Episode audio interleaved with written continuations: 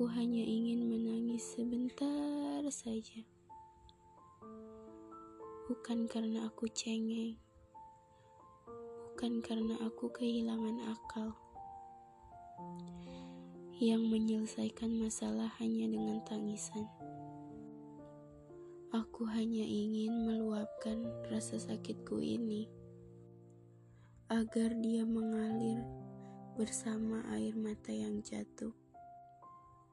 Kering karena hembusan angin, kemudian hilang. Meski aku sadar, rasa sakit itu tak akan mudah hilang seperti keringnya air mata. Takkan hilang seperti ombak menyapu tumpukan pasir.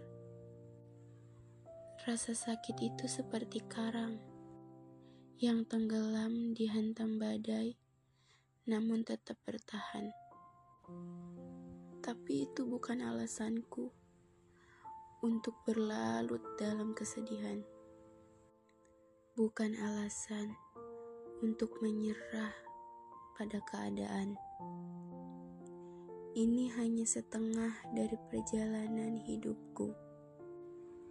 Masih ada sejuta kisah yang harus aku selesaikan tepat waktu. Dan sisa waktu itu masih cukup. Cukup untuk merawat luka. Cukup untuk mengukir tawa.